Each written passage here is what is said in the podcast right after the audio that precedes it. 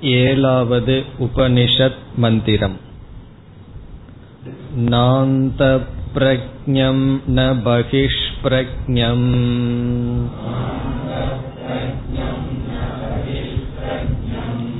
நோபயத பிரக்ஞம் ந பிரஜானகனம்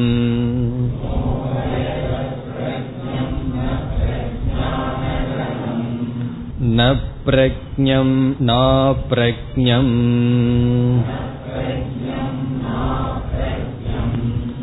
अदृष्टमव्यवहार्यमग्राह्यम्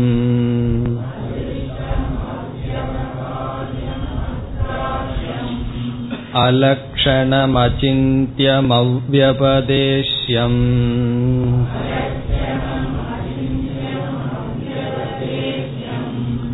एकात्मप्रत्ययसारं प्रपञ्चोपशमम्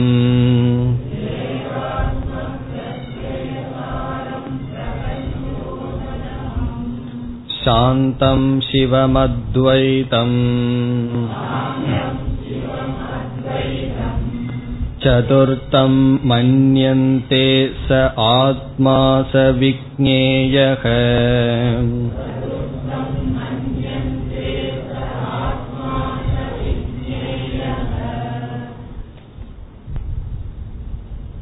ஏழாவது உபனிஷத் மந்திரத்தில் ஆத்மாவினுடைய நான்காவது பாதம் விளக்கப்படுகின்றது. சோயமாத்மா சதுஷ்பாத் என்று பேசப்பட்டது. நான்கு பாதங்களை உடையது ஆத்மா என்று சொல்லப்பட்டு மூன்று பாதங்கள் விளக்கப்பட்டு இப்பொழுது நாம் நான்காவது பாதத்திற்கு வந்துள்ளோம். இதில் ஆத்மாவை பற்றிய மூன்று பாதங்கள் உபனிஷத் பேசியது அணுவாதம் என்று பார்த்தோம். பிறகு ஆத்மாவை பற்றி உபனிஷத் பேச இருக்கின்ற நான்காவது பாதம் பிரமாண வாக்கியம். என்று பார்த்தோம். அணுவாத வாக்கியம் அல்லது பிரமாண வாக்கியம் இதற்குள்ள வேறுபாடு என்ன என்றால் அணுவாதம் என்பது நமக்கு தெரிந்ததையே சொல்வது அணுவாதம் பிரமாண வாக்கியம் என்பது நமக்கு தெரியாததை சொல்லும் வாக்கியம். ஆத்ம விஷயத்தில் நமக்கு ஏற்கனவே தெரிந்த விஷயத்தை உபனிஷத் இதுவரை பேசியது. என்ன தெரிந்த விஷயம்? நான் விழித்திருப்பவன் நான் கனவு காண்பவன் நான் ஆழ்ந்து உறங்குபவன். இந்த மூன்று அவஸ்தையை நான் அனுபவிக்கின்றேன் என்று சாஸ்திரம் பேசியது. இது என்னை பற்றி எனக்கு தெரிந்த கருத்து ஆனால் முறைப்படுத்தி பேசி பிறகு என்னை பற்றி அதாவது ஆத்மாவை பற்றி தெரியாத ஒரு கருத்தை கொடுக்கின்றது இந்த ஏழாவது மந்திரம். சென்ற வகுப்பில் இவ்வளவு கருத்தை நாம் பார்த்தோம். இந்த மந்திரம் பிரமாண வாக்கியம் இதற்கு முன்னாடி பேசியது அணுவாத வாக்கியம் என்று. இனிமேல் நாம் தொடர வேண்டும். ஜாகிரத் சொப்பன சுஷுப்தி என்று மூன்று அவஸ்தையில் இருக்கின்ற எனக்கு ஆத்மாவிற்கு விஸ்வக தைஜசக பிராஜ்யக என்ற பெயர் கொடுக்கப்பட்டது. இதில் உபனிஷத்தானது விஸ்வனை எப்படி விளக்கியது? என்றால் ஜாகிரத் என்ற அனுபவத்தின் துணை கொண்டு விஸ்வன் என்ற தத்துவத்தை விளக்கியது. பிறகு தைஜசக என்ற தத்துவத்தை கனவு என்ற அனுபவத்தை துணை கொண்டு விளக்கியது. பிராஜ்யக என்ற தத்துவத்தை ஆழ்ந்த உறக்கம் என்ற அவஸ்தையின் துணை கொண்டு பிராஜ்யக என்ற ஆத்மாவினுடைய அல்லது என்னுடைய அம்சத்தை விளக்கியது. இனி துரியம் என்ற தத்துவத்தை விளக்க உபனிஷத் எந்த அவஸ்தையை எடுத்துக்கொண்டு விளக்க முடியும் என்றால் உபனிஷத்துக்கு அதற்கென்று ஒரு அவஸ்தை கிடையாது. உபனிஷத்துக்கு இந்த இடத்தில் தன்னுடைய சக்தியை இழந்து விடுகின்றது. என்ன சக்தியை இழந்து விடுகிறது? நேரடியாக விளக்கி வந்த முறையை உபனிஷத் இழந்து விடுகின்றது. நேரடியாக இதுதான் விஸ்வன் இதுதான் தைஜசன் என்று நேரடியாக விளக்கி வந்த நிலை இப்பொழுது உபனிஷத்துக்கு இல்லை. உபனிஷத் நான்காவதான துரிய தத்துவத்தை விளக்க சக்தியை இழந்து விடுகிறது. எப்படிப்பட்ட சக்தியை இழந்து விடுகிறது? நேரடியாக இதுதான் என்று காட்டி விளக்கும் சக்தி உபனிஷத்துக்கு இல்லை. காரணம் என்ன?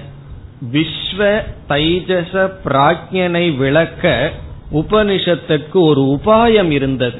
ஜாகிரத் பிரபஞ்சம் சொப்பன பிரபஞ்சம் முதலிய உபாயங்கள். இப்பொழுது துரிய தத்துவத்தை விளக்க உபனிஷத் என்ன செய்கின்றது? இப்பொழுது நாம் பார்க்க போகின்றோம் எந்த முறையை உபனிஷத் கையாண்டு எப்படி நமக்கு இந்த நான்காவது தத்துவத்தை விளக்குகிறது. இப்ப இதுவரைக்கு எப்படி விளக்கியது? அவஸ்தையின் அனுபவத்தை அவஸ்தையின் துணை கொண்டு உபனிஷத்தானது விஸ்வ தைஜச பிராஜ்யனை விளக்கியது. இனிமேல் துரியம் என்ற தத்துவத்தை எப்படி விளக்கப் போகிறது? என்று நாம் பார்க்க இருக்கின்றோம். இதில் ஆத்மாவுக்கு நான்கு பாதங்கள் என்று பேசப்பட்டது. இங்கு ஆத்மா என்றால் நான் எனக்கு. நான் நான்கு அம்சத்துடன் கூடியவன். என்னுடைய முதல் அம்சம் பேசப்பட்டது. என்னுடைய முதல் அம்சம் என்ன? விஸ்வன். இப்ப நான் யார் என்றால் நான் விஸ்வனாக இருப்பவன். என்னுடைய இரண்டாவது அம்சம் என்ன? தைஜசன்.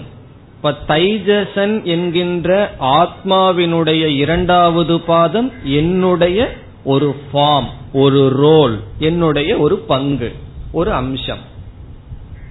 பிறகு ஆத்மா என்றால் நான்.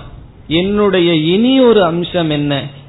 என்றால் பிராஜ்யக அதே போல ஆத்மாவினுடைய நான்காவது பாதம் யார்? என்றால் நான் ஆத்மா. இப்ப நான் துரியனாக இருக்கின்றேன். நான் ஆத்மாவினுடைய நான்காவது பாதமாக இருக்கின்றேன். ஆத்மாவினுடைய முதல் பாதமாக இருந்தது யார்? விஸ்வனாக இருந்தது நான் தான் துரியம் என்றால் அகம் நான். அத முதல்ல நாம் புரிந்து கொள்ள வேண்டும். எப்படி விஸ்வன் தைஜசன் பிராக்ஞன்னு சொல்லும் பொழுது ஆத்மாவுக்கு மூன்று பாதங்கள் பேசப்பட்டதோ அந்த மூன்று பாதங்களும் நான் தான் அதே போல ஆத்மாவினுடைய நான்காவது பாதமான துரியம் என்றால் அகம் நான். இனி விஸ்வனாக இருக்கின்ற நான் யார்ங்கிற தன்மை நாம் பார்த்து விட்டோம் ஜாகரிதஸ்தானக பகிஷ் பிரஜக சப்தாங்கக என்றெல்லாம் விஸ்வரூபமாக இருக்கின்ற என்னுடைய சொரூபம் எனக்கு காட்டப்பட்டது. தைஜசரூபமாக இருக்கின்ற நான் யார் என்றும் பேசப்பட்டது. வாசனாமய பிரபஞ்சத்தை அனுபவிப்பவன் என்றெல்லாம் பிறகு பிராஜ்யனாக இருக்கின்ற நான் யார் என்றும் பேசப்பட்டது. இனி துரியனாக இருக்கின்ற நான் யார் என்று பேசப்பட வேண்டும். அதுதான் இந்த மந்திரத்தில் பேசப்படுகிறது. இப்ப இந்த மந்திரத்தினுடைய சாரம் என்ன? ஆத்மாவினுடைய நான்காவது பாதமான துரியத்தினுடைய லட்சணம் சொரூபம். விஸ்வனுடைய சொரூபம் மூன்றாவது மந்திரத்தில் வந்தது. தைஜசனுடைய சொரூபம் நான்காவது மந்திரத்தில் வந்தது. பிராக்யனுடைய சொரூபம் ஐந்து ஆறில் வந்தது. அதே போல துரியத்தினுடைய சொரூபம் என்ன? முதல்ல துரியம்னா யார்? அகம் ஆத்மா நான். நான் ஆத்மா துரியமாக இருக்கின்றேன். என்னுடைய சொரூபம் இங்கு பேசப்படுகிறது. இனி துரியம் என்றால் என்ன? என்பது கேள்வி. துரியம் என்றால் என்ன? துரியத்தினுடைய தத்துவம் என்ன? என்ற கேள்விக்கு வருவதற்கு முன் ஏற்கனவே ஒரு கருத்தை பார்த்துட்டோம். துரியம் என்றால் நான் ஆத்மாவினுடைய ஒரு பாதம் என்னுடைய ஒரு அம்சம்னு பார்த்தோம். இனி துரியம் என்றால் என்ன?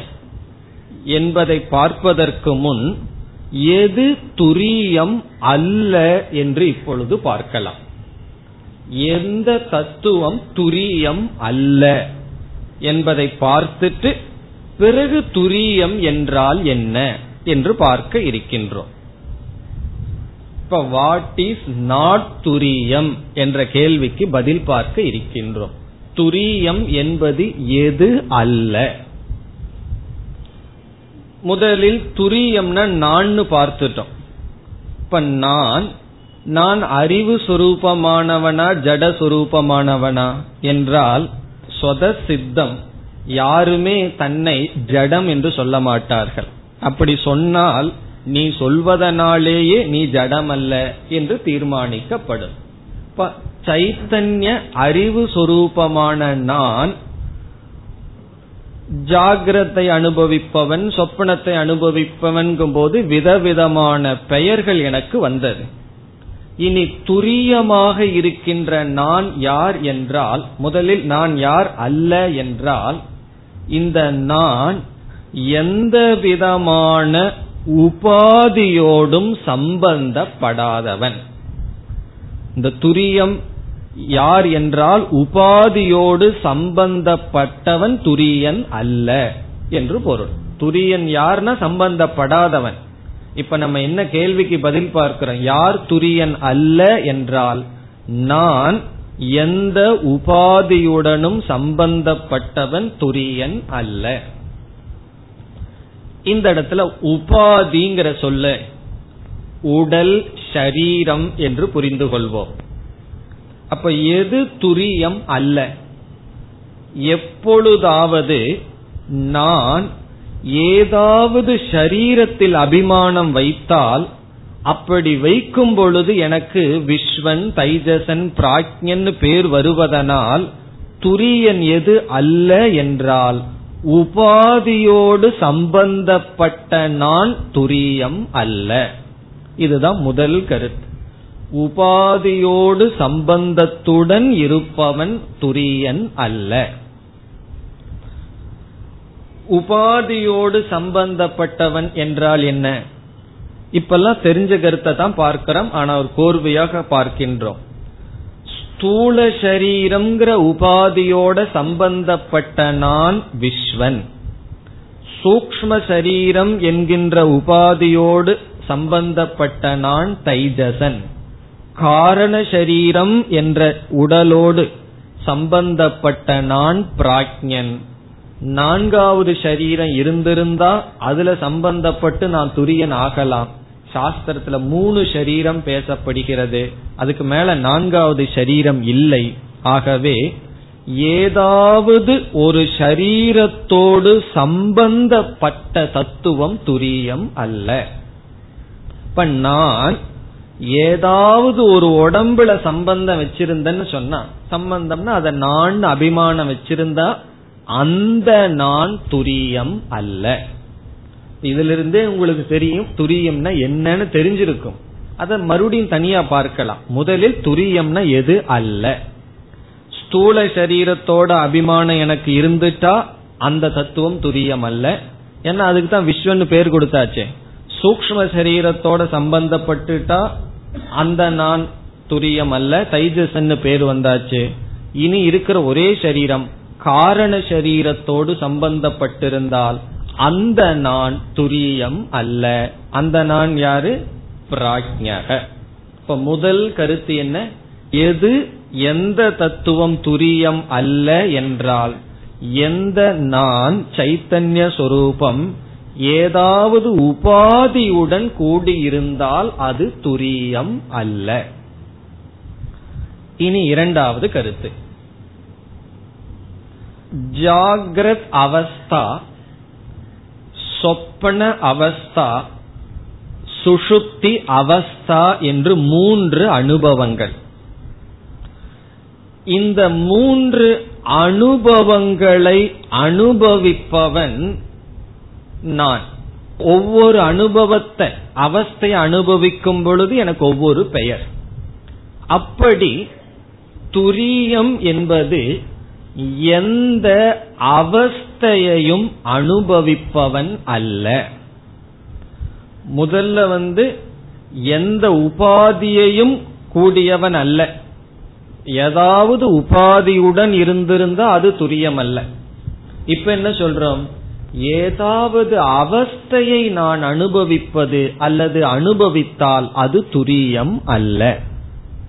இப்ப இதிலிருந்து இரண்டாவது கருத்து என்ன சொல்றோம்னா துரியம் என்பது எந்த அவஸ்தையையும் அனுபவிக்கின்ற தத்துவம் அல்ல.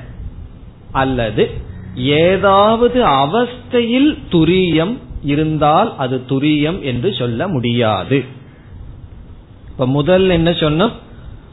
உபாதியுடன் சேர்ந்த சைத்தன்ய தத்துவம் துரியம் அல்ல. அவஸ்தையுடன் இருக்கின்ற தத்துவமும் துரியம் அல்ல. எது துரியம் எது துரியம் அல்லன்னு சேர்ந்து கலந்து இருக்கு ஆனா நம்ம தனித்தனியா பார்க்கிறோம். எது துரியம் அல்ல? ஏதாவது மூன்று உடல்ல அபிமானம் வச்சிருக்கிற தத்துவம் துரியம் அல்ல. மூன்று அவஸ்தையை அனுபவிப்பதும் துரியம் அல்ல. இப்ப இந்த இடத்தில் ஒரு பெரிய குழப்பம் இருக்கின்றது. என்ன குழப்பம் என்றால் சாதாரணமாக சாஸ்திரம் மூன்று அவஸ்தையை பேசுகிறது. ஜாகிரத் சொப்ன சுஷுப்தி என்று. பிறகு சாஸ்திரத்தில் இனியொரு விதமான அவஸ்தையையும் ஏற்றுக்கொள்ளப்படுகிறது. அந்த அவஸ்தைக்கு சமாதி அவஸ்தா என்று சாஸ்திரம் வேறொரு அவஸ்தையை ஏற்றுக்கொள்கிறது. சமாதி அவஸ்தா என்று ஒரு அவஸ்தை. அதையை ரெண்டா பிரிப்பார்கள். சவிகல்ப சமாதி நிர்விகல்பக சமாதி என்று சமாதி அவஸ்தா என்று ஒரு அவஸ்தை இருக்கின்றது சாஸ்திரத்தில் ஏற்றுக்கொள்ளவும் படுகிறது. இனி என்ன குழப்பம் இருக்கின்றது என்றால் பலர் துரியம் என்பது சமாதி அவஸ்தையில் இருக்கின்ற ஆத்மா என்று நினைக்கிறார்கள். பலர் இந்த மாண்டூக்கியத்திற்கு வரும்பொழுது செய்கின்ற தவறு என்ன என்றால் நான்காவது அவஸ்தை சாஸ்திரத்தில் பேசப்பட்டிருக்கின்ற காரணத்தினால் இந்த நான்காவது அவஸ்தையான சமாதி அவஸ்தை நிர்விகல்பக சமாதி என்ற அவஸ்தையில் எந்த ஒரு ஆத்மா இருக்கின்றதோ அந்த ஆத்மாதான் துரியம் என்று சொல்கிறார்கள். இந்த கருத்து சரியான கருத்து அல்ல. துரியம் சமாதி அவஸ்தையில் இருப்பது துரியம் அல்ல. அதனாலதான் முதல்ல நம்ம என்ன பார்க்கிறோம்? எது துரியம் அல்லன்னு பார்க்கிறோம். பிறகு எது துரியம்னு பிறகு பார்க்க போகின்றோம். இப்ப எது துரியம் அல்ல? இரண்டாவது கருத்துப்படி முதல் கருத்து ஏதாவது உடலோடு சம்பந்தம் வைத்திருந்தால் அது துரியம் அல்ல. இரண்டாவது கருத்து எந்த அவஸ்தையோடும் சம்பந்தம் வைத்திருந்தாலும் அதை துரியம் என்று அழைக்க கூடாது. அது துரியம் என்ற தத்துவம் அல்ல. பிறகு இந்த சமாதி அவஸ்தை என்றால் என்ன? அதில் இருக்கின்ற ஆத்மாவுக்கு என்ன பெயர் என்ற சந்தேகம் நமக்கு வரலாம். சமாதி என்பது தியானம் என்கின்ற பயிற்சியினால் மனதை ஒருமுகப்படுத்துகின்ற பயிற்சியினால் அதனுடைய பலனாக வருகின்ற அவஸ்தை. சமாதி என்பது தியானத்தினுடைய ரிசல்ட் பலனாக வருகின்ற அவஸ்தை. இப்பொழுது நாம் எந்த அவஸ்தையிலிருந்து தியானம் செய்வோம்? சுஷுப்தி அவஸ்தையிலிருந்து தியான பயிற்சி பண்ணுவோமா? கனவு நிலையிலிருந்து தியான பயிற்சியை பண்ணுவோமா? அல்லது ஜாகிரத அவஸ்தையிலிருந்து தியான பயிற்சியை பண்ணுவோமா? என்றால் விஸ்வனாக இருந்து ஜாகிரத் அவஸ்தையில் இருந்து கொண்டுதான் சமாதி என்கின்ற அனுபவத்தை அனுபவிப்போம். ஆகவே சமாதி என்ற அவஸ்தை உறக்கத்திலோ கனவிலேயோ வருவது அல்ல ஜாகிரத் அவஸ்தையில் அனுபவிக்கப்படுகின்ற ஒரு விதமான அனுபவம் எக்ஸ்பீரியன்ஸ் இனி இந்த சமாதியில என்ன ஏற்படுகிறது என்றால் ஜாகிரத அவஸ்தையில் எப்பொழுதும் மூன்று விதமான வேற்றுமை இருக்கிறதுன்னு பார்த்திருக்கோம். ஞாபகம் இருக்கின்றதோ ஜாகிரத அவஸ்தையில ஜாகிரத் பிரமாதா ஜாகிரத் பிரமாணம் ஜாகிரத் பிரமேயம்னு சொல்லி விஸ்வனாக இருக்கின்ற அனுபவிப்பவன் பிறகு நான் பயன்படுத்துகின்ற இந்திரியங்கள் நான் அனுபவிக்கப்படும் பொருள் என்று மூன்று விதமான திருப்புட்டி பேத இருக்கின்றது. பொதுவா ஜாகிரதத்துல இது இருக்கும். இந்த சமாதியில் என்ன ஏற்படுகிறது? எந்த விஷயத்தோடும் சம்பந்தம் வைக்காமல் இருக்கும் பொழுது பிரமாணமானது செயலற்று ஆகிவிடுகிறது. இப்ப நான் ஒரு ரூபத்தை பார்க்கலன்னு சொன்னா கண் அந்த இடத்துல பிரமாணம் அல்ல ஒரு சப்தத்தை கேட்கலன்னு சொன்னா அந்த இடத்துல காது பிரமாணம்ங்கிற தன்மையை இழந்து விடுகிறது. காரணம் என்ன? பிரமேயம் இல்லாத பொழுது பிரமாணமும் இல்லாமல் போகிறது அப்ப என்ன ஆகின்றது? ஜாகிரத அவஸ்தையில் தியானம் செய்து செய்து தியானத்துக்கு ஒரு விஷயமாக முதலில் இருந்தது. இப்ப ஈஸ்வரனோ ஏதோ ஒரு விஷயம் இருந்து தியான பயிற்சியினால் அந்த விஷயம் அனைத்தும் ஒடுங்கி மனமானது முழு அமைதியை அடைகின்றது. எதையும் பார்க்கவில்லை எதையும் சிந்திக்கவில்லை. அந்த மனதில் விகல்பங்களெல்லாம் சென்று வெறும் மனது மட்டும் விழித்துக்கொண்டு எந்த பொருளும் அற்றதாக அதி சூக்மமான விற்த்திகளுடன் மனம் மட்டும் செயல்பட்டு கொண்டு இருக்கின்றது. அந்த இடத்துல மனமும் இல்லை என்று நாம் சொல்லக்கூடாது. யோக சாஸ்திரப்படி ஆழ்ந்த உறக்கத்தில் கூட மனதில் ஒரு எண்ணம் இருக்கின்றது. அந்த எண்ணத்தை அவித்யா விருத்தி என்று சொல்வார்கள். அறியாமையை விஷயமாக கொண்ட எண்ணம். அதனாலதான் தூங்கி விழித்ததற்கு பிறகு நான் அறியாமையில் இருந்தேன் என்று சொல்ல முடிகிறது. இப்ப தூக்கத்தில் என்ன நடந்திருக்கு? அஜான விருத்தி அறியாமை என்ற எண்ணங்கள் ஓடிக்கொண்டிருந்தன. அவைகள் நம்முடைய சித்தம் நம்முடைய மெம்மரி மனதில் பதிந்தது அகங்காரமும் ஒடுங்கி இருந்தது. தூங்கி எழுந்தவுடன் நாம் அந்த சித்தத்தை பார்த்து அறியாமையில் இருந்தேன் என்று சொல்ல முடிகிறது. அதே போல சமாதியில் சமாதியை ரெண்டாக பிரிக்கிறார்கள்.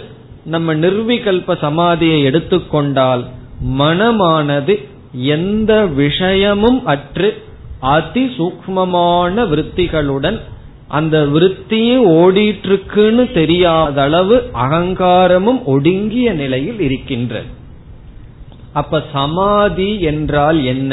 என்றால் ஆழ்ந்த உறக்கத்தில் என்ன நிலை ஏற்படுகிறதோ அதே நிலையை முயற்சியுடன் விழிப்பு நிலையில் கொண்டு வருவது சமாதி. ஆழ்ந்த உறக்கத்தில் கர்மத்தினுடைய வசத்தினால் என்ன நிலை மனதிற்கு ஏற்படுகிறதோ அந்த நிலையை முயற்சியுடன் ஜாகிரத அவஸ்தையில் மனதிற்கு கொண்டு வருவதற்கு சமாதி நிர்விகல்பக சமாதி என்று பெயர். அப்படி ஒரு அவஸ்தையானது இருக்கின்றது. இதை பற்றி சாஸ்திரத்தில் அதிகமாக விசாரம் செய்யப்பட்டுள்ளது. அத்வைத மதத்திற்குள்ளேயே சமாதியை குறித்த பல கருத்து வேறுபாடுகள் எல்லாம் இருக்கின்றன. அதெல்லாம் அங்காங்கு நாம் பார்க்க இருக்கின்றோம். இப்ப இந்த இடத்துல சமாதி என்று எப்படி புரிந்து கொள்கின்றோம்? உறக்கத்துக்கு சமமான ஆனால் உறக்கம் அல்ல. ஜாகிரத் அவஸ்தையில் இருக்கின்றோம். முயற்சியினால் மனது முழு அமைதியை அடைந்து எண்ணங்கள் அற்ற நிலைன்னு சொல்லலாம். அல்லது அதிசூக்ஷமமான எண்ணங்கள். அந்த எண்ணங்கள் இருக்கின்றதுன்னு பார்க்கிற அளவும் கூட அகங்காரம் இல்லை. அந்த நிலையை அடைவது. இந்த சமாதி அவஸ்தையில் இருக்கின்ற ஆத்மாவுக்கு என்ன பெயர்? என்று சாஸ்திரத்தில் பேசப்படவில்லை. இப்ப ஜாகிரத அவஸ்தையிலிருந்தா அந்த ஆத்மாவுக்கு விஸ்வன்னு பேரு. கனவு கண்டுட்டு இருந்தா தைஜசன்னு பேர். உறங்கிக் கொண்டிருந்தால் பிராக்ஞன்னு பேரு. இப்படி ஜாகிரத அவஸ்தையில செல்ற சமாதியில இருக்கிற ஆத்மாவுக்கு என்ன பேர் என்று சாஸ்திரத்தில் பேசவில்லை. பிறகு என்ன பெயர் நாம் கொடுக்கலாம் என்றால் இரண்டு கோணத்தில் ஒரு கோணத்தில் என்ன பெயர் கொடுக்கலாம்? விஸ்வன் என்றே அழைக்கலாம். சமாதியில் இருக்கிற ஆத்மாவுக்கு விஸ்வன்னு தான் பேர். காரணம் என்ன? அவன் ஜாகிரத அவஸ்தையில் தான் இருக்கின்றான். ஜாகிரத அவஸ்தையில தான சமாதி அனுபவிக்கப்பட்டது. மனம் உறங்கவில்லை விழித்து கொண்டு இருக்கின்றது. சமாதியில மனது உறக்கம் என்ற நிலையை அடையவில்லை. அப்ப ஆகவே ஒரு விதமான விஸ்வன் இப்ப வந்து ஜாகிரத அவஸ்தையில விதவிதமான விஸ்வன் இருக்கின்றான். பார்க்கும் பொழுது பார்க்கின்ற விஸ்வன் கேட்கும் பொழுது கேட்கின்ற விஸ்வன் ஸ்ரோதா திரஷ்டா மந்தா. சுவைக்கும் பொழுது சுவைக்கின்ற விஸ்வன் அப்படி மனதை சமாதி அவஸ்தையில் வைத்திருக்கின்ற விஸ்வன் என்று அழைக்கலாம். ஒரு கோணத்தில். இனி ஒரு கோணத்தில் அவனை விஸ்வன்னு சொல்ல முடியாது காரணம் விஸ்வனாக இருந்தால் அவன் விஸ்வனாக பிரமாதாவாக இருந்து பிரமாணத்தை பயன்படுத்தி பிரமேயத்தை அனுபவிக்க வேண்டும். இந்த காரியத்தை அவன் செய்யவில்லையே. யாரு விஸ்வன்னு சொல்லுவோம்? விஸ்வ பிரமாதாவா இருந்து அவன் பிரமாணத்தை பயன்படுத்தி பிரமேயத்தை அனுபவிக்கணுமே. அதை அனுபவிக்காத காரணத்தினால் பிராஜ்யன்கிறதுக்கு நம்ம இனி ஒரு வேர்டும் குறித்து வச்சிருக்கோம். அது இந்த இடத்துல உதவி செய்கிறது. என்னன்னா பிரகர்ஷேன ஞக அறிவை உடையவன். தெளிவான அறிவை உடையவன் பிராக்ஞனத்துக்கு லட்சணம் பார்த்திருக்கோம். ஆகவே இந்த வியாபாரம் இல்லாத காரணத்தினால் சமாதியில் இருக்கின்ற ஆத்மாவை பிராஜ்யன் என்றும் அழைக்கலாம். விஸ்வனாகவும் அவன் இருக்கின்றான். பிராஜ்யனாகவும் அவன் இருக்கின்றான். அவனை பிராஜ்யன்னு சொல்லலாம். ஒரு ஆங்கிள் ஒரு கோணத்துல. ஏன் பிராஜ்யன்னு சொல்றோம்? அவனிடம் விவகாரம் இல்லை. ஆனா தெளிவான வெறும் அறிவு சுரூபமாக மட்டும் இருக்கின்றான். பிறகு அவனை விஸ்வன்னு சொல்றோம். காரணம் என்னவென்றால் அவன் உறக்கத்திற்கு செல்லவில்லை. அவன் ஜாகிரத அவஸ்தையில் தான் இந்த சமாதி என்ற அனுபவத்திற்கு வந்துள்ளான் இந்த சமாதிங்கிறது எந்த அளவுக்கு நமக்கு தேவை என்ற விஷயத்திலும் பல கருத்துக்கள் நிலவி வருகின்றன. இந்த சமாதி என்பது நாம் என்ன வேதாந்தத்தில் முக்கியத்துவம் கொடுக்கின்றோம்? மனம் அமைதியை அடையும் வரை தியானம் ஜபம் இவைகள் அவசியம் என்றும் இப்படி சமாதி என்ற அனுபவம் வந்தால்தான் ஒருவன் மோட்சத்தை அடைய முடியும் என்ற நிபந்தனையை வேதாந்தத்தில் கொடுப்பதில்லை. யோக சாஸ்திரத்தில் என்ன முக்கியத்துவம் கொடுப்பார்கள்? சமாதியில இருக்கிற வரைக்கும் தான் மோட்சம் மனது இருமைக்குள் வந்து விட்டால் சம்சாரம் என்பார்கள். வேதாந்தத்தில் சமாதிக்கு எவ்வளவு தூரம் போகணுமோ அந்த அளவு மனதை ஒடுக்கி மனதை அடக்கி பழக வேண்டும். ஆனால் சமாதியில் இருப்பது மோட்சம் அல்ல சமாதியில இருந்தாலும் விவகாரத்துல இருந்தாலும் இந்த உலகம் மனம் இவைகள் மித்தியா என்ற ஞானத்தினால் மோக்ஷம் என்று நாம் வேதாந்தத்தில் அறிவுக்கு முக்கியத்துவம் கொடுப்போம். அந்த அறிவினுடைய விளைவு மோக்ஷம் மனம்ங்கிறது ஞானத்திற்கு பிறகு ஒரு அலங்காரம் போல. அலங்காரம்னா மாலை போல.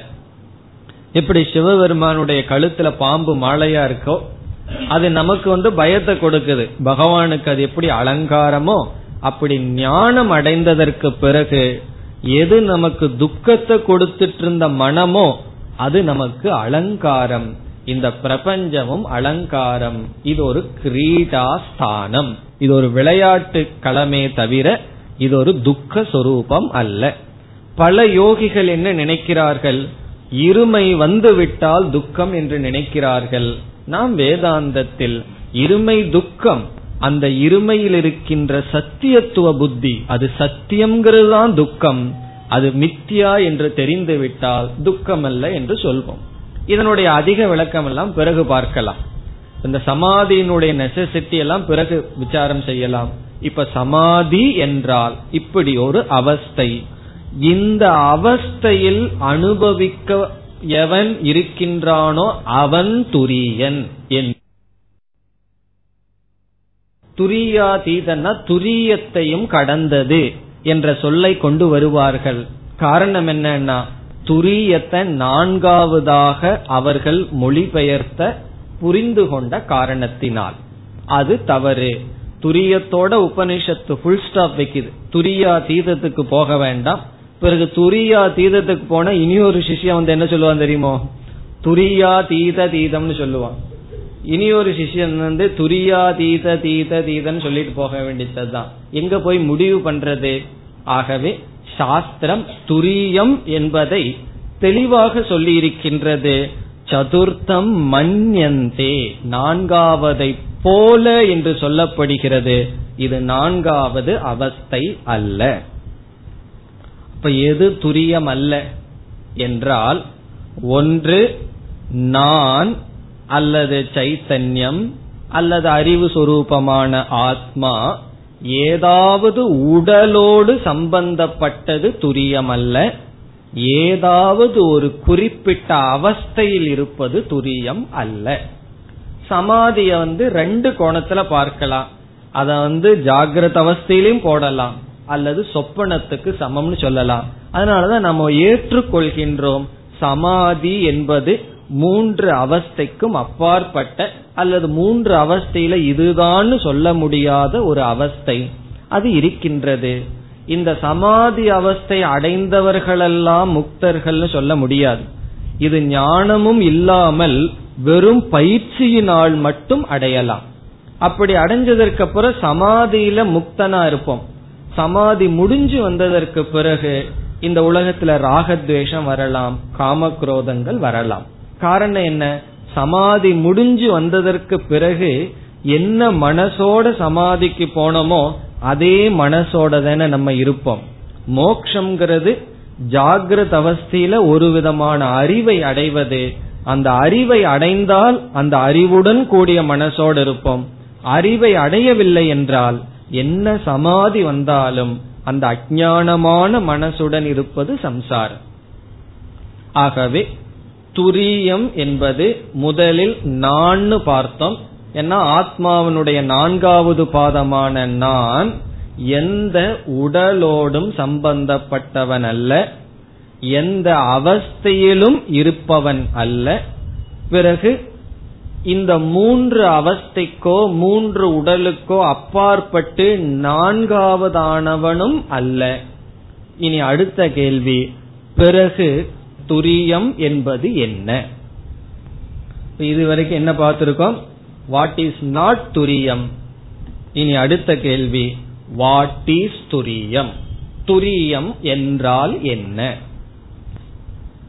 முதல்ல துரியம் எது அல்ல? அதை நல்லா ஞாபகம் வச்சுக்கணும். எந்த சரீரத்தோடும் சம்பந்தப்பட்டது துரியம் அல்ல. எந்த அவஸ்தையிலும் இருப்பது துரியம் அல்ல. இனி துரியம் என்றால் என்ன என்ற கேள்வி. இதில் விஸ்வன் இருக்கின்றான். இந்த துரியத்தை விஸ்வனையும் எடுத்துக்கொண்டு இந்த துரியம் விஸ்வன் இரண்டும் ஒன்றா வேறா என்பது முதல் கேள்வி. இப்ப துரியன் யாருங்கிற கேள்வியில நம்ம முதல் விசாரம் எப்படி இறங்குகின்றோம்? விஸ்வனும் துரியமும் ஒன்றா அல்லது வேறுபட்டதா? விஸ்வன்ன யார்? நான் ஸ்தூல சரீரத்தோடு அபிமானம் வைத்து இந்த உலகத்தை அனுபவிப்பவன். ஸ்தூல சரீரத்தில் அபிமானம் வைக்கின்ற விஸ்வனான நான் துரியம். இந்த துரியமும் விஸ்வனும் ஒன்றா அல்லது வேறுபட்டதா? என்பது கேள்வி. ஒன்று என்று சொன்னால் இப்ப ரெண்டு கேள்விக்கு ரெண்டு பதில் சொல்லணும். விஸ்வந்தான் துரியன்னு சொன்னா அது எதுக்கு துரியன்னு சொல்லணும்? விஸ்வனும் துரியனும் ஒன்று என்ற பதில் கூறினால் அது ஒன்றாக இருக்கின்ற காரணத்தினால் நான்காவது என்று சொல்ல முடியாது. சாஸ்திரம் நான்காவதுன்னு சொல்லிடுதே. இந்த துரியம்ங்கிறது நான்காவதுன்னு சொன்னதிலிருந்து விஸ்வந்தான் துரியன்னு சொல்ல முடியாது. அதே போல தைஜசந்தான் துரியன்னு சொல்ல முடியாது. பிராக்யந்தான் துரியன்னு சொல்ல முடியாது. நம்ம உதாரணத்துக்கு விஸ்வனை மட்டும் எடுத்துக்கிறோம். இப்ப விஸ்வனும் துரியனும் ஒன்றா என்றால் ஒன்று என்று சொல்ல முடியாது. காரணம் சாஸ்திரம் நான்காவது வேறுன்னு சொல்லியாச்சு. சரி. விஸ்வன் வேறு துரியன் வேறு என்று சொல்லலாமா? என்றால் இனி ரெண்டாவது ஆப்ஷன் தான் இருக்கு. விஸ்வனும் துரியனும் ஒன்றல்லன்னு சொன்னா விஸ்வன் வேறு துரியம் என்பது வேறு என்றால் அந்த துரியனை எங்கு கண்டுகொள்வது? இப்ப வேறுன்னு சொல்லிக் கொண்டால் இந்த துரியனை வந்து எந்த இடத்துல போய் பார்க்க முடியும்? இருக்கிறது மூணே அனுபவம். நான்காவது அனுபவம் சொன்னாலும் அது ஜாகிரத்திலேயோ அல்லது சுஷுப்தியிலேயோ சேர்த்திடுறோம். இப்ப துரியம் என்பது விஸ்வனுக்கு அப்பாற்பட்டது என்று சொன்னால் அந்த விஸ்வனுக்கு அப்பாற்பட்ட துரிய ரூபமான சைத்தன்யத்தை எங்கு சென்று பார்க்க முடியும் என்றால் எங்கும் பார்க்க முடியாது. ஆகவே விஸ்வனும் துரியனும் ஒன்று என்றும் நம்மால் சொல்ல முடியாது. வேறு என்றும் சொல்ல முடியாது. பிறகு என்னதான் சொல்றது? துரியன்தான் யார் என்ற நிலை இப்பொழுது நமக்கு வருகிறது. இனி துரியத்தை பார்க்கறதுக்கு முன்னாடி ஒரு உதாரணத்தை இப்பொழுது பார்க்கலாம். உதாரணத்தை நல்லா புரிஞ்சுட்டா இந்த துரிய நமக்கு புரிந்துவிடும். இனி நம்ம துரியம்னா என்னன்னு பார்க்க போறோம். இதுக்கு முன்னாடி ஒரு கேள்வியை கேட்டிருக்கோம். விஸ்வனோடு துரியம் ஒன்றா வேறான்னு சொல்லி ரெண்டும் சொல்ல முடியாதுன்னு பார்த்திருக்கோம். இந்த நிலையில் ஒரு உதாரணத்தை இப்பொழுது பார்க்கின்றோம். உதாரணம் என்னவென்றால் உங்களிடம் மூன்று தத்துவத்தை இப்பொழுது அறிமுகப்படுத்துகின்றேன். மூன்று விதமான ஆபரணங்கள் அறிமுகப்படுத்தப்படுகிறது. ஒன்று வளையல் இனி ஒன்று கம்மல் இனி ஒன்று கழுத்துல போடுற செயின் செயின நம்ம செயின்னே சொல்லுவோமே. மூன்று விதமான சொற்கள் இப்பொழுது அறிமுகப்படுத்தப்படுகிறது. வளையல் கம்மல் கழுத்துல போடுற செயின் இந்த மூன்று சொல்லை அறிமுகப்படுத்தப்பட்டு ஒவ்வொன்றும் தெளிவாக விளக்கப்படுகிறது. வளையல் என்றால் என்ன? அது ஒரு விதமான சப்தம் அதுக்கு இருக்கு நாமம். அது ஒரு விதமான ரூபம் அதற்கு இருக்கின்றது. அதுக்கு ஒரு ஃபங்க்ஷன் அதுக்கு ஒரு கர்மம் இருக்கு. எதுக்கு அது பயன்படுத்தப்படும்? இரண்டாவது கம்மல் அப்படிங்கிற வார்த்தை அறிமுகப்படுத்தி அந்த சப்தத்துக்கான ரூபம் அது எதற்கு பயன்படுத்தப்படுகிறது? அதே போல செயின் என்று மூன்று தத்துவம் அறிமுகப்படுத்தப்பட்டாச்சு. இனி நான் நான்காவதாக கோல்டு தங்கம் என்ற ஒரு தத்துவத்தை உங்களுக்கு அறிமுகப்படுத்துகின்றேன். இப்ப ஏற்கனவே மூன்று அறிமுகப்படுத்தப்பட்டது. வளையல் கம்மல் பிறகு செயின் கழுத்துல போடுற செயின் என்று மூன்று அறிமுகப்படுத்தப்பட்டு நான்காவதாக தங்கம் என்ற தத்துவத்தை உங்களிடம் அறிமுகப்படுத்தி ஒரு கேள்வி கேட்கப்படுகிறது. என்ன கேள்வி? இந்த தங்கமானது முதலில் அறிமுகப்படுத்தப்பட்ட வளையலிலிருந்து வேறானதா ஒன்றானதா என்பது கேள்வி. தங்கமானது இப்ப நான்காவதாக உங்களுக்கு அறிமுகப்படுத்தப்படுகின்ற சதுர்த்தம் என்று நான்காவது தத்துவமாக அறிமுகப்படுத்தப்பட்ட தங்கம் முதலில் அறிமுகப்படுத்தப்பட்ட வளையலிலிருந்து ஒன்றானதா வேறானதா என்பது கேள்வி. இங்க சொன்னது போலயே மூணு தத்துவம் அறிமுகப்படுத்தி நாலாவது அறிமுகப்படுத்தியது போல இப்ப தங்கம்ங்கிறது அறிமுகப்படுத்தப்பட்டது. இப்பொழுது நீங்கள் வளையல் என்பது தங்கம் என்பதற்கும் ஒன்றா வேறா என்ற பதில் சொல்லும் பொழுது இரண்டும் ஒன்று என்று பதில் கூறுகிறீர்கள். முதல் பதில். என்ன கேள்வி?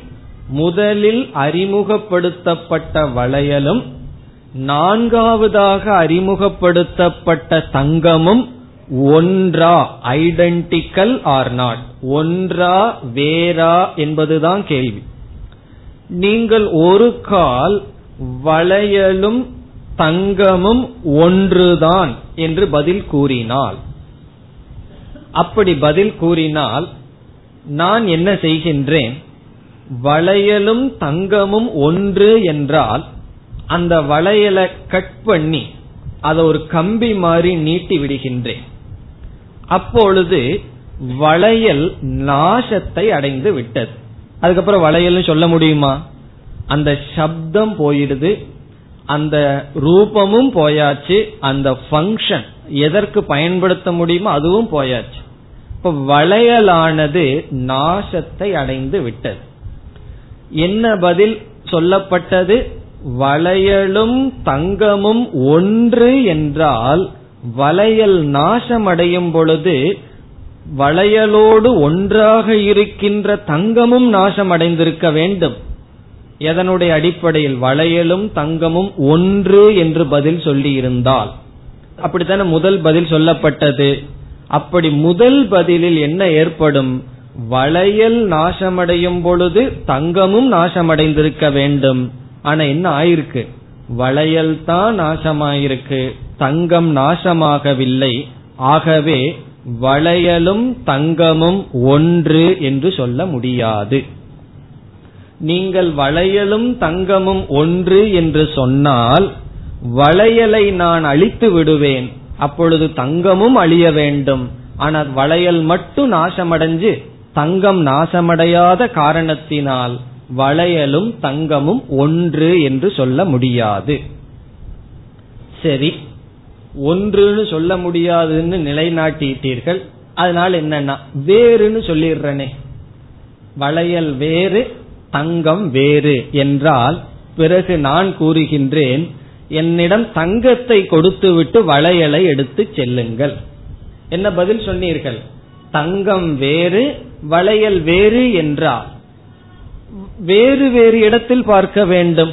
வளையலை நீங்கள் எடுத்துக்கொண்டு தங்கத்தை எனக்கு கொடுங்கள் என்றால் அது செய்ய முடியுமோ? காரணம் என்ன? வேறு என்று சொன்னால் தனியான சத்தை நீங்கள் பார்க்க வேண்டும். அது ஒரு இடத்துக்கு போகணும் இது ஒரு இடத்துக்கு போகணும். இப்ப நம்ம வேறு நம்முடைய நண்பர் வேற இருக்கிறதுனால தான் நம்ம ஒரு இடத்துக்கு போறோம் அவர் ஒரு இடத்துக்கு போறார். அதே போல வளையலும் தங்கமும் வேறு என்று சொன்னால் பிறகு என்ன ஆகும்னா வளையல் ஒரு இடத்துக்கு போகணும் தங்க ஒரு இடத்துக்கு போகணும் பிரிக்க முடியாமல் பிரிக்க வேண்டும். நம்மளால பிரிக்க முடியுமோ? முடியாது. அப்ப என்னன்னா வளையலும் தங்கமும் ஒன்று அல்லது வேறு என்ற பதில் சொல்ல முடியுமா என்பது கேள்வி. தங்கமும் வளையலும் ஒன்று என்றும் பதில் சொல்ல முடியாது. வேறு என்றும் பதில் சொல்ல முடியாது. நீங்கள் ஒன்றுன்னு சொல்ல முடியாது வேறுன்னு சொல்ல முடியாதுன்னு புரிந்து கொண்டால் பிறகு என்னன்னுதான் சொல்றது? இப்ப இந்த ப்ராப்ளத்தை எப்படி சால்வ் பண்றது? கேள்வி கேட்கப்பட்டாச்சே. தங்கமும் வளையலும் ஒன்னா வேறா என்றால் இதற்கு எப்படி பதில் சொல்வது? ஒன்னுன்னு சொன்னாலும் சரியான பதில் அல்ல. வேறுன்னு சொன்னாலும் தவறு இருக்கிறது. பிறகு என்னதான் பதில் சொல்வது என்றால் என்ன பதில் சொல்வது? என்ன பதில் சொன்னால் அது சரியான பதிலாக இருக்கும் என்றால் ரெண்டையும் சேர்ந்து சொல்லிடுவோமே அது ஒண்ணுதான் வேறுதான். அப்படி சொல்லலாமே என்றால் அதுலயும் பிரச்சனை இருக்கு. இப்போ ஒருவர் வந்து குட்டையா இருக்காரா நெட்டையா இருக்காரான்னு கேள்வி கேட்டா ஒன்னா நீங்க குட்டையா இருக்காருன்னு சொல்லணும் நெட்டையா இருக்காருன்னு சொல்லணும். அவர் குட்டையாம இருக்காரு நெட்டையாம இருக்காருன்னு சொன்னா அது எப்படின்னா ஒரே ஒரு தத்துவம் அது எப்படி இரண்டு விருத்தமான தர்மத்தோடு இருக்க முடியும்? அது ஒன்னா ஒன்றுன்னு சொல்லணும் இல்ல வேறுன்னு சொல்லணும்? ரெண்டும் சேர்ந்து சொல்ல முடியாது. குட்டையா இருக்கார் குண்டா இருக்காருன்னு சொன்னா ரைட்டு ஆனா ஒரே ஒன்று எதிர்ப்பதமான ஒன்றை ஒரு இடத்துல சொல்ல முடியாது. பிறகு என்னதான் சொல்றதுன்னு சொன்னா கடைசியில் என்ன சொல்ல போறோம்? சொல்ல முடியாது. அப்படி சொன்னா தான் தங்கமான சிஷ்யர்கள். தங்கமும் வளையலும் என்ன என்றால் பதில் சொல்ல முடியாது. பிறகு இது எப்படி புரிந்து கொள்கின்றோம்? ஏன் இங்கு பதில் சொல்ல முடியாத நிலைக்கு நாம் வருகின்றோம்? இப்ப நம்ம என்ன செய்கிறோம்? இந்த இடத்துல அத்வைதிகள் அத்வைதிகளான நாம் அனிர்வச்சனீயம்னு பேசாம உட்கார்ந்துக்கிறோம். யாராவது வந்து கேள்வி கேட்டா பதிலே பேசுறது இல்லை பேசாம உட்கார்ந்துக்கிறோம். காரணம் என்னன்னா நாங்க எங்கனால வாயில விளக்க முடியாது அப்படின்னு சொல்றோம். மற்ற மதவாதிகள் என்ன சொல்கிறார்கள்? நீ இவ்வளவு வேதாந்தம் படிச்சு இந்த கருத்தை உன்னால சொல்ல முடியலையே. ஏதாவது மாயைன்னா என்ன கேட்டா கொஞ்ச நேரம் பேசுறேன். அதுக்கு மேல கேள்வி கேட்டா பேச முடியாது அனிர்வச்சனம்னு சொல்றையே என்று கேட்கிறார்கள். அதற்கு நம்ம பதில் சொல்றோம். இந்த சூழ்நிலை பதில் இந்த சூழ்நிலையில நம்ம பதில் சொல்ல முடியாம இருக்கின்றது அல்லவா அதற்கு காரணம் நம்மிடம் பதில் சொல்ல முடியாமல் இருக்கின்ற திறமையற்ற நிலை அல்ல. அந்த சூழ்நிலையினுடைய தன்மை பதில் சொல்ல முடியாத தன்மை. இப்ப மாயையை நம்ம விளக்க முடியாததற்கு காரணம் அந்த மாயையை விளக்க சக்தி நமக்கு இல்லாததனால் அல்ல.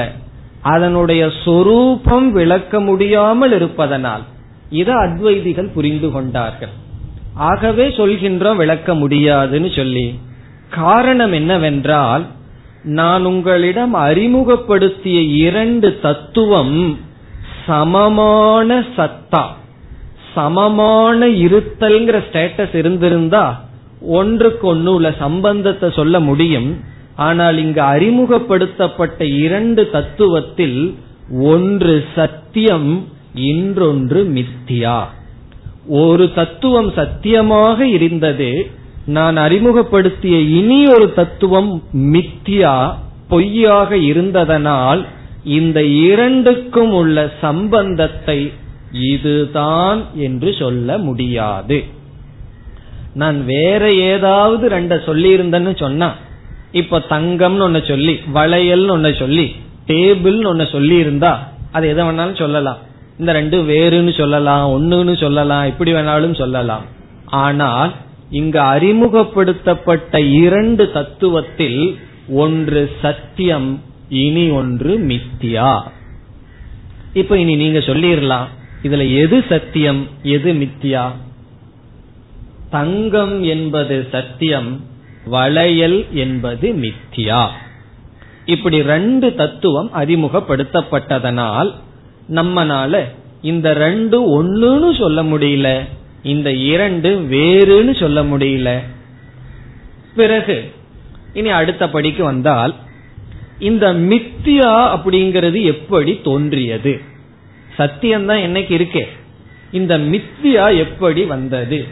என்றால் இப்ப சத்தியமான தங்கம் இருக்கிறது. நம்ம இன்னும் உதாரணத்துல தான் இருக்கோம். சத்தியமான தங்கம் இருக்கிறது. இந்த சத்தியமான தங்கத்துடன் ஒரு விதமான நாம ரூபங்களை தங்கத்துல ஏற்றி வைக்கின்றோம். இந்த தங்கத்துடன் ஒரு பெயர் ஒரு ரூபத்தை ஏற்றி வைக்கின்றோம். அப்பொழுது அந்த தங்கமானது பேங்கிள் வளையல் என்ற ஒரு பெயரை பெறுகின்றது. ஒரு தத்துவத்தை அது அடைகிறது. பிறகு அதே தங்கத்திடம் வேறொரு விதமான நாம ரூபத்தை ஏற்றி வைக்கின்றோம். ஒரு பெயரை கொடுக்கறோம் ஒரு உருவத்தை கொடுக்கறோம் அதுக்குன்னு ஒரு கர்மா ஒரு ஃபங்க்ஷனை கொடுக்கறோம். பிறகு அந்த சங்கத்துக்கு என்ன பேர் வந்தாச்சு? கம்மல் அப்படிங்கிற பெயர்.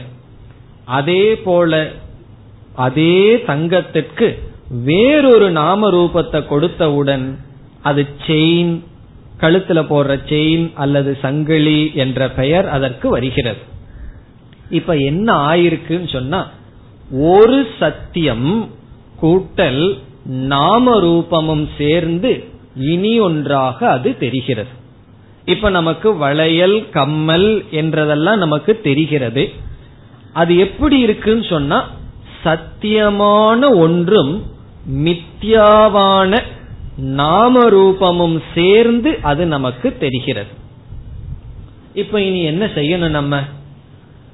பேங்கிள் வளையல்ங்கிற தத்துவத்திடமிருந்து நான் தங்கத்தை அடையணும்னா என்ன செய்வது என்பது கேள்வி. இப்ப நம்ம கையில பேங்கிள் கொடுத்தாச்சு. இதிலிருந்து நான் தங்கத்தை ட்ரேஸ் பண்ணணும். என்ன செய்யணும்? தங்கம்ங்கிற தத்துவத்தை புரிந்து கொள்ள வேண்டும் என்றால் நான் என்ன செய்யணும்? அந்த வளையலை எடுத்து அதற்கு கொடுக்கப்பட்டுள்ள நாம ரூபத்தை மனதளவில் நீக்கினால் நீக்கி புரிந்து கொண்டால் அங்க என்ன இருக்குன்னா? அது அதிஷ்டானம் சத்தியம் தங்கம்.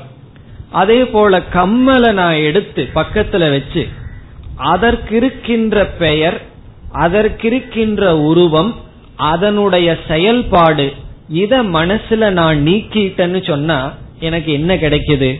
தங்கம் கிடைக்கின்றது. அப்படி நாம ரூபங்களை நீக்கிவிட்டால் எதிலிருந்து?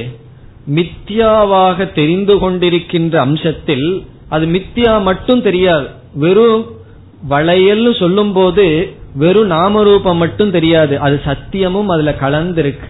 அந்த சத்தியமும் கலந்துதான் அது மித்யாவா தெரிஞ்சிட்டு இருக்கு அந்த மித்யாம்சமான நாமரூபத்தை மட்டும் நீக்கிட்டோம்னு சொன்னா அதை நிஷேதம் பண்ணிட்டோம்னு சொன்னா மனதளவில் என்ன கிடைக்குதுன்னா சத்தியமான அம்சம் நமக்கு கிடைக்கும். அப்போ மூன்று பதார்த்தத்தை முன்னாடி வச்சு நான்காவதாக அறிமுகப்படுத்தப்பட்ட தங்கம் என்றால் அது என்னவென்றால் இந்த மூன்றுக்கும் ஆதாரமாக இருக்கின்றது மூன்றுக்கும் அப்பாற்பட்டதாகவும் இருக்கின்றது. இந்த தங்கம் என்ன? வளையல் கம்மல் இப்படிப்பட்ட மூன்று தத்துவங்களுக்கும் ஆதாரமாகவும் அந்த மூன்றுக்குள்ளையும் தங்கமாகவே தான் இருக்கு. மாற்றம் இல்லாமலும் அதே சமயத்தில் இந்த மூன்றையும் கடந்து இருக்கின்றது. இப்ப தங்கத்துக்கு என்ன லட்சணம் சொல்லலாம்? வளையலுக்கு ஆதாரமாகவும் ஆனால் வளையலுக்கு அப்பாற்பட்டதாகவும் இருக்கின்றது. வளையல் தங்கத்தை சார்ந்து இருக்கின்றது தங்கம் சுதந்திரமாக இருக்கின்றது என்று புரிந்து கொள்ளலாம் புரிந்து கொள்ள வேண்டும். இந்த உதாரணத்தை இப்படி புரிஞ்சிட்டோம்னு சொன்னா இனி நம்ம வேதாந்தத்துக்கு வருவோம். இங்க விஸ்வன் தைஜசன் பிராக்ஞன் அறிமுகப்படுத்தப்பட்டது. இந்த விஸ்வன் தைஜசன் பிராக்ஞன்கிறது பேங்கிள் வளையல் கம்மல் போல. துரியம் என்பது கோல்டுன்னு சொன்னோம். அந்த இடத்துல இப்ப என்ன புரிஞ்சுக்கிறோம்? வெறும் ஒரே ஒரு சொல் சைத்தன்யம். இப்போ துரியம் இடத்த சைத்தன்யம் அப்படின்னு மட்டும் புரிஞ்சுக்கிறோம். துரியத்துக்கு என்ன பொருள் என்ன டிரான்ஸ்லேஷன் நான்காவதுங்கிறத விட்டுட்டு சைத்தன்யம். இப்ப கோல்டு தங்கம்னு சொன்ன இடத்த நீங்க சைத்தன்யம்னு போட்டுட்டு இனி நம்ம பார்க்கலாம். விஸ்வன் என்றால் சைத்தன்யம் பிளஸ் நாம ரூபம் இந்த ஷரீரம் இந்த உடம்பே நாம ரூபந்தான் பிறகு பிராக்ஞன் என்றால் சைத்தன்யம். சைத்தன்யம்னா துரியம் பிளஸ் நாம ரூபம் தைஜசன் சொன்னாலும் பிராக்யன் சொன்னாலும் சைத்தன்யம் பிளஸ் நாம ரூபம் இப்ப துரியம்ங்கிறத சாஸ்திரம் நான்காவதாக ஏன் அறிமுகப்படுத்தியதுன்னு சொன்னா எப்படி தங்கம் வந்து ஒன்றுக்குள்ள இல்லை ஆனால் அனைத்துக்குள்ளும் இருக்கின்ற ஒரு தத்துவமோ இப்ப வந்து தங்கம்னு ஏன் நான் நாலாவதா சொல்ல வேண்டியது இருந்தது இந்த மூன்றுக்குள்ளேயும் இருக்கு மூன்றுக்கு அப்பாற்பட்டும் இருக்கு. அதே போல துரியம் என்கின்ற தத்துவம் விஸ்வனாகவும் இருக்கின்றது தைஜசனாகவும் இருக்கின்றது பிராஜ்யனாகவும் இருக்கின்றது சைத்தன்ய ரூபமாக. பிறகு பிறகு எப்படி ஒவ்வொன்னா இருக்குன்னா தங்கம் எப்படி ஒரு நாம ரூபத்தோட வளையலாக இருந்தது தங்கம் எப்படி வேறு நாம ரூபத்தில் கம்மலாக இருந்ததோ இந்த சைத்தன்யம் விதவிதமான நாம ரூபத்தில் விஸ்வ தைஜச பிராஜ்யனாக இருக்கிறது. அப்ப துரியம் என்றால் என்ன என்றால் சைத்தன்யம் வெறும் சைத்தன்யம். நாம ரூபத்தை சார்ந்து இல்லாத நாம ரூபத்தை கடந்து இருக்கின்ற சைத்தன்யம். இப்ப தங்கம்னா என்ன? வளையலுக்கு அப்பாற்பட்ட வளையல்ங்கிற நாமரூப கர்மத்திற்கு அப்பாற்பட்ட ஆனால் அதற்கு ஆதாரமான சொரூபம். அதே போல துரியம் என்பது சைத்தன்யம். கேவல சைத்தன்யம். அந்த சைத்தன்யம் எந்த உடலையும் சாரவில்லை. ஆனால் எல்லா உடலுக்கும் ஆதாரமாக இருக்கின்றது. இப்ப விஸ்வன் துரியம் ஒன்றா வேறான்னு சொன்னா பேங்க் வளையலும் தங்கமும் ஒன்றா வேறான்னு சொல்லி நம்ம எப்படி பதில் சொல்ல முடியலையோ அந்த நிலைதான். இப்ப விஸ்வனுக்கும் துரியத்துக்கு என்ன சம்பந்தம்னா வளையலுக்கும் தங்கத்துக்கு என்ன சம்பந்தமோ அந்த சம்பந்தம் தான் பிறகு துரியம் என்றால் என்ன? அதற்கு என்ன பதில்னா இவ்வளவு பேசி கடைசியில ஒரே பதில் சொல்லணும்னா துரியம் என்பது சைத்தன்யம். சைத்தன்யத்தோட ஃபுல் ஸ்டாப் வச்சிடறோம். வெறும் சைத்தன்யமா மட்டும் இருக்கின்றது பிறகு அது எப்படி வெளிப்படுத்துகிறது தன்னை தன்னை பேங்கிளா எப்படி கோல்டு வெளிப்படுத்துகிறதோ தன்னை எப்படி கம்மலா வெளிப்படுத்தியதோ அப்படி துரியம் தன்னை விஸ்வனாக காட்டுகிறது தன்னை தைஜசனாக காட்டுகிறது தன்னை பிராஜ்யனாக காட்டுகிறது. அதனாலதான் சங்கரர் ஒரு முக்கியமான வார்த்தை இங்க போடுறார். சாஸ்திரம் இங்கு துரியத்தை மூன்று அவஸ்தைக்குள்ளிருக்கின்ற சைத்தன்யமாக காட்ட விரும்புகிறது.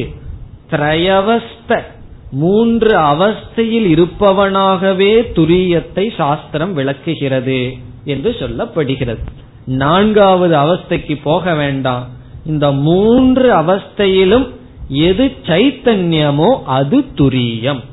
அப்ப ஏன் நான்காவதா சொல்கிறீர்கள் என்றால் மூன்று அவஸ்தையிலும் சைத்தன்யம் நாமரூபத்தோட உடலோட சம்பந்தப்பட்டிருக்கு.